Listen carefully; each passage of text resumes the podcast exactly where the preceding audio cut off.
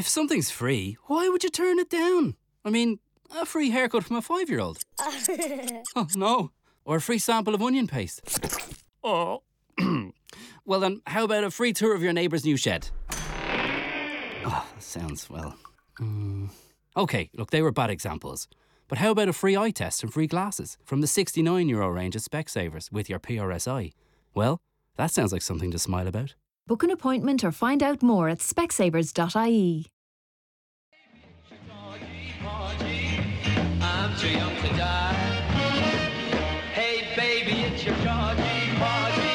It's your ever-loving guy. So began an extraordinary, what was it? It was six years, five years. Uh, extraordinary in, in lots of ways. Professionally, emotionally, um, in my relationship at home, because I continued, I, I, I started getting up at a quarter past five in the mornings in in I, I think it was September of 1980, and uh, I did my program. I went and had breakfast. I went and played golf. I went home. I fell asleep. I was woken up for my dinner. I watched a bit of television and I went to bed at nine o'clock.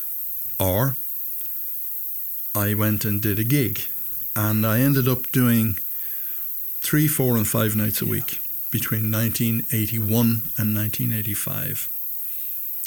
And I did not see that things were not as good at home as they should have been. Another child arrived in 1982, Lisa, and I continued on my merry way. And uh, I really didn't realize that, you know, my wife, Woody, was bringing up the family, running the family home, doing all the things. And I lived in this world where I thought that, oh, well, I'm working. Yeah. You know, I'm out gigging and I'm I'm up at the crack of dawn and I'm out all hours of the night and there's nights I don't get to bed at all. Uh, yeah, but what about the other hours of the day? What about going off and playing golf? Or going off and eating big breakfasts, or, or playing snooker with Michael Lester, or yeah, playing, playing snooker and doing all those things, when I should have paid more attention to my family. And um, two things happened. Uh, I was confronted by by Woody, mm-hmm uh, in 1985, and she said to me, "We can't go on like this, you know." Uh, now we didn't, we hadn't fallen out of love, yeah, yeah. but we didn't talk about things. We didn't. I kind of, I kind of left everything to her, mm-hmm. or some would say shoved everything onto her, and I, I, okay, I was the breadwinner, you're doing very well, great, lovely, and all, but there's more to it than making money. There's more to running your life and all that kind of thing. So I said, okay, we'll we'll face up to it. I'll I'll talk to RTE and see if I need to get off this thing. And by coincidence, almost the same week. Now it could have been weeks apart, but it seemed very close. I got a call. I was in Switzerland, I think, at the Eurovision Song Contest. No, with the Jimmy Magee All Stars. That's what it was.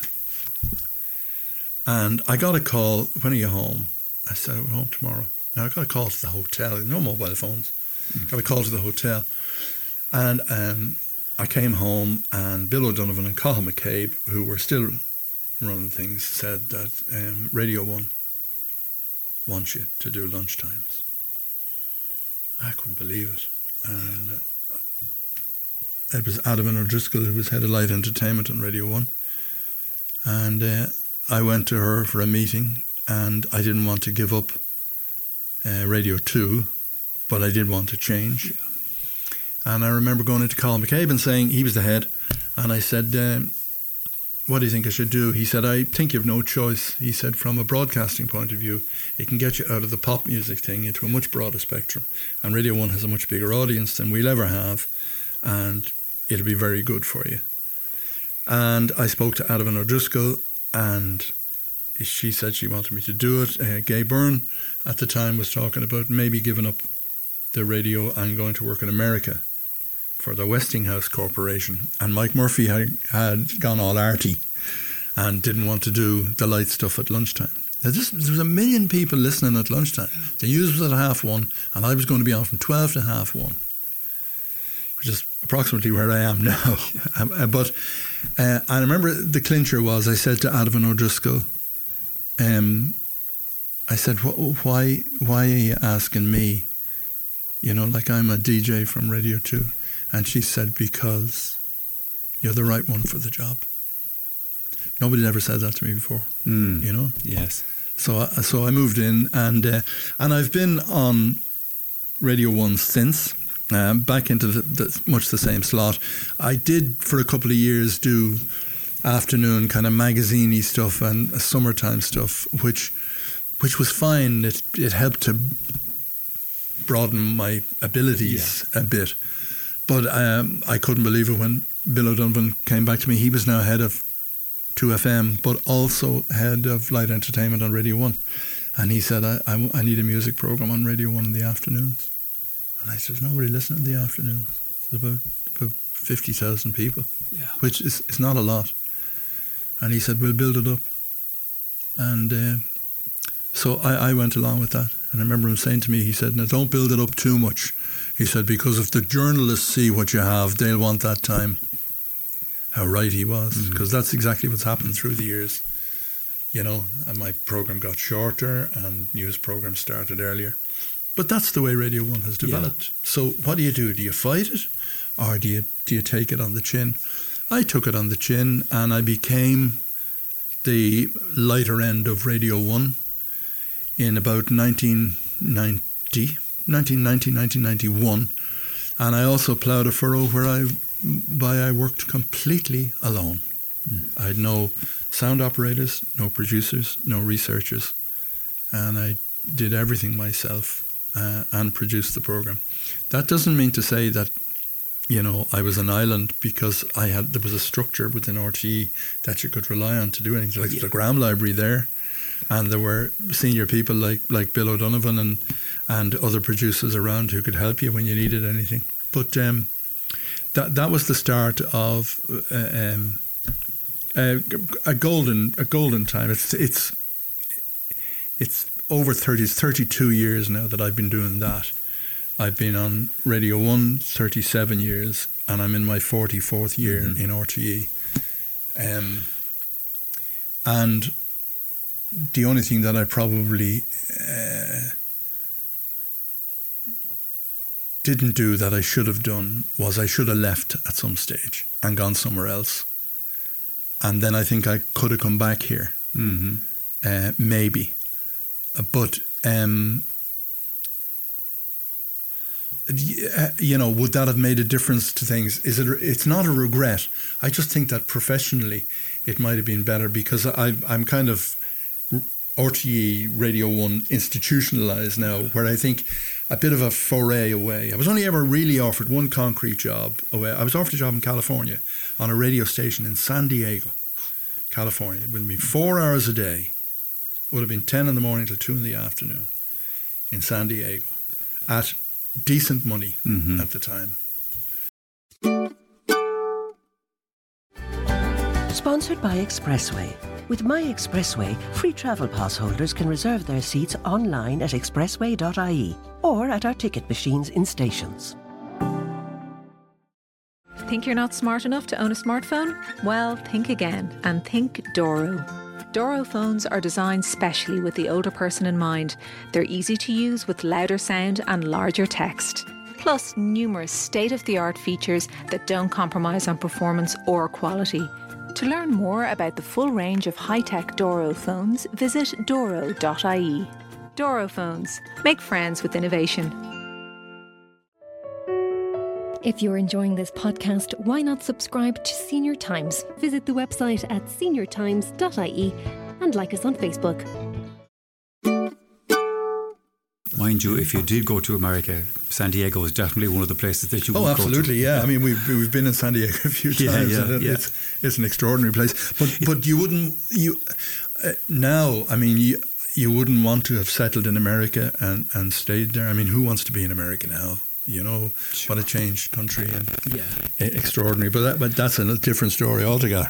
I'm fascinated listening to you to you talk about uh, that transition from uh, Radio Two to FM as it is now to Radio One because in actual fact we both quit our jobs or moved jobs I suppose not quit our jobs the same week. Absolutely. The week that Bruce Springsteen was in was Correct, in Slane. yeah. And you and I and Bill and Lucia, um, Bill O'Donovan and his partner Lucia, and was there just the four of us or was there somebody No, there else there? just the four of us. And we went up to, to Martin's Deer Park. That's right. Uh, and at 10 o'clock in the morning, uh, you were drinking and we were having breakfast and things like that. And Well, I, I was drinking, and, and the, You the reason that I was drinking was Martin actually produced champagne, a champagne That's right, yeah, for us. yeah, yeah. But the only problem about that was, or the only thing about that was, you didn't drink, No. Bill didn't, drink, etc. I was the only one that was going to Yeah. drink the champagne. I flew out of the place that evening, jeez, and I barely, I barely staggered down the road. But anyway, Yeah, and you you kind of started in television then. I That's think, at that correct, stage, yeah, And, yeah. I, and I moved to, to Radio One, and I, I'd had, I'd started a kind of a television career, and um, my relationship with television was, it was never a love affair. hmm I never had. I never. I never felt the want. I never felt the need to do it. Professionally, it was very good because it gives you a profile. sure. Um, the, the stuff I did on television, I did. I did famously play the game for ten years. I think we did about. I think we did about two hundred and fifty of those programs, and they were a great bit of fun. The first year was with Twink and Brendan Grace, and the, then the sec- when we came back for the second season, uh, Brendan had moved on to something else, and Derek Davis came in, and uh, we did really well. The three of us, we got on extremely well. We bounced off each other extremely well. Um, so much so that I remember um, we did it for 10 years and then they repeated it for years afterwards. And then there was a suggestion in the very late 90s, nearly into the 2000s, that they'd bring back Play the Game. And there was a suggestion that um, myself and Derek would do it, but there would be a different captain for, for the ladies. And uh, at the time, uh, Twink was having some kind of difficulty with RTE. I, but I remember that Derek and I both said, ah, well, if we're going to do it, like, Twink comes back in. Mm. And and they, they said, well, you know, for lots of reasons, uh, Twink won't be there. So Derek and I said, well, we're not doing it. Because what was the point in trying to reinvent and being false about the whole thing? It had worked with I- the three of us, you know? Sure. And um, also in terms of television, um, I, I was asked to do things, and I'd say, no, I, I don't want to do that. And as you know, in, in television, when they ask you to do something, they'll only ask you once, and they won't ask you again. But I had the cushion of the lottery, the national lottery, and the two two nights a week, and uh, which was a hell of a commitment. You know, I had to be there every Wednesday. I didn't get out of here on a Wednesday because I was working uh, afternoons. So I didn't. I, I was in here from from uh, twelve o'clock. I was on in the afternoons on radio. I didn't get home, and I'd leave television at ten past eight, and get home at nine. Uh, we'd now moved way out the country, and uh, I did that two nights a week. Um, very good for the profile. Um, very well looked after by the National Lottery. Yeah. Um, um, and much to the chagrin of some RTE managers, television managers, who felt that, um, you know, I shouldn't be doing all that and um, they should have an attractive girl doing it, not an old guy with grey hair and an, a, a- an older fella nodding. As it used to be, uh, they could say things like that. Then Mm, they mm. can't say it now. Yeah. And um, National Lottery stood by me, and uh, in, in terms of television, um, you know, they weren't inclined to ask because it was an interference. I was now associated with this, and and that, and that was fine. That was grand. And then um, the lottery thing um, came to a kind of a, a natural end. There was new management in the company. They wanted to make changes in the the number of balls that were used or the number of numbers that you had to get. The matrix they used to call it. nothing to do with the movies, but um, so they came to me and they said, um, "We don't want you to do the lotto draws anymore." And uh, I said, "Okay, should we talk about it?" And we spoke about it, and that was it. Yeah. Um, I walked away. It was a, a natural conclusion. They wanted it to be different, and I wasn't. Me being there wasn't going to make it different, and that was fine. And uh, I think uh, professionally, I it's not that I needed to do anything, but I need to be able to fill my time. You know, I, Yeah. And um, somebody suggested that uh, I should uh, get in, get involved. Actually, it was Paul O'Reilly from Dolphin Disc who said, "Would you consider compiling?" Old show band stuff, and maybe we'll have a look at putting them out on CDs. So I went trawling through all that and spent a lot of time doing it. Came back to him, and we brought out a CD and uh, I had this idea that you know the banner would be the Ronan Collins collection, which is now a brand, Yeah. and it was uh, show band hits volume one. God, it sold Yeah. unbelievable. So we brought out a second volume, and that sold incredibly well. And there was a great bit of nostalgia and great talk, and a lot of stuff generated and, and interest generated. And Pat Egan said to me, "Uh, "What about putting on a show band show?" So we did one or two with a couple of the stars, but it was very expensive to do it properly, you know. And uh, we only did it a couple of times, and I always wanted to do it properly. I said, "Well, if there's going to be a band, it's going to have to be six or seven in the band, PA systems, lighting systems, and the guests." Then you know, um, it was very expensive. So, but successful, and we, I, we only did about five of them. And then we had a look at doing it again, and I said, "What about if I presented as the Ronan Collins Show Band Hits show, and we do it that way, and we have maybe one guest, but I do all the show band hits, sing them."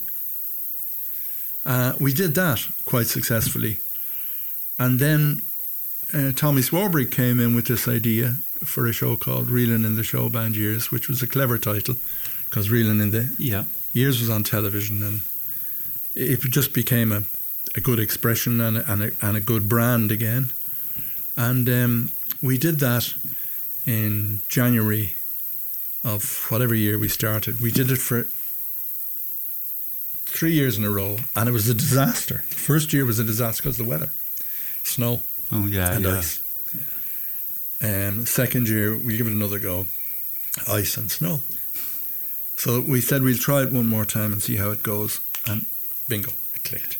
Yeah. And um, and we've kept going since. And then then COVID came along and destroyed us a bit. We came back a little bit this year, but it was important to let people know that. Um, that we too were not going to be defeated by this, and we had about, we did about a third of the gigs that we were scheduled to do. We couldn't reschedule them all, and it was nice to be out and see people doing it again. And um, typical Tommy, at the end of it, I said, um, "Was that a wasted effort?" He said, "No, no, it's very important that we showed people that we're still around." How are you fixed for January next year? Yeah. Yeah. So we're going to give it another go in Yeah. January 2023 and see how it goes. How long can you keep going to the well? Well, we've had lots of the show band stars on the show through the years. A lot of them, um, a lot of them are gone. Yeah, when I when I look back now, and I think that Sean Dunphy was with us, Brendan Bowyer was with us, Mm. um, and then we we had other people uh, who don't who don't now don't perform. Uh, Dicky Dickie was on the show with us, uh, Roly Daniels, and um, great performance. And uh, now we've kind of we've got an ensemble show, and it's had the same people in it for the few years, but it's still going very well. You know, led by Red Hurley. Uh, Red is a superb vocalist, and you know even though Red wasn't always comfortable saying he was in a show band, he was in the ballrooms Yeah. and that's what he did, and he still sings superbly well, you know, and uh, and we've various guests through the year, um, through the years. You mentioned to me uh, before we started talking, uh, Sean O'Dowd. Yeah. Sean has been with us, and uh, Linda Martin, and a guy called Dave Lawler, who kind of came in on a show band revival thing in the 90s. He's a smashing guy, a great singer, and very affable guy. And musically, he brings us to an area that we weren't covering, you know, just lightly country. We don't do the country stuff. Yeah. We leave that to the, the country music Sure, sure. And, and who do all that. And so that's that's where we are now, Mm-hmm. you know. And now I stand back and look at myself and I say, why are you bringing yourself to all these things? You're nearly 70 years old. You've been working for 51 years. And why do you do it? And the answer is, I love it. Yeah. What else am I going to do? You know, I mean, I thought that if I if I couldn't play golf, that my life would fall apart. And I had trouble with my foot from August of 2021, and now I'm at the other side of it. But I haven't played golf Yes. because um, I- I just don't. I don't feel the need to go out and do it. Yeah. But I'm still doing gigs, Sure. you know, and I'm driving to Killarney uh, next Saturday to do a gig, and because that's what I do, and that's what I like doing, and I'll be down in Killarney uh, with the Conquerors and i musicians, and I'll spend a few hours in their company apart from the gig, and that's what I enjoy, and that's what's kept me going. It brings me right back to the 1970s. You know, I'm very lucky. I've a, a fantastic family, a great stable home life for all these years. But what do we? What do you really love? I say, I love being with musicians. Yeah. Absolutely love it. Sitting around talking about nothing and talking about everything, and uh, and the common denominator is is generally the music, not specifics, just the feel of the thing, the ability of people, um, and just the awareness that you're you're kind of with uh, you're with people who are not going to be. Uh, it's it's it's never arguments over things. Heated debate a lot of the time, but you don't fall out with people because of your feelings on it. So, um, it, is it full circle? No, I don't think. I don't think it's full. I don't think it's a circle at all. I think No. it's a long road, Yeah. and um, that's had plenty of twists and turns in it. But um, I'm not ready to, not ready to stop it yet. You know. Well, do you know what? You shouldn't be. And congratulations, Ronan, on, a fabulous career. And thank you so much for talking to us. And long may you enjoy it. Please God, but I will leave you with this and say that um, I am not lulling myself into a false sense of security that I can do this forever. Um, somebody needs to call time on it, and I hope that somebody is me. That I'm able to make the decision to say, now, what's next? Georgie, Porgy, I'm too young to die. Hey, baby, it's your Georgie, Porgy, it's your ever-loving guy. Sponsored by Expressway. With My Expressway, free travel pass holders can reserve their seats online at expressway.ie or at our ticket machines in stations.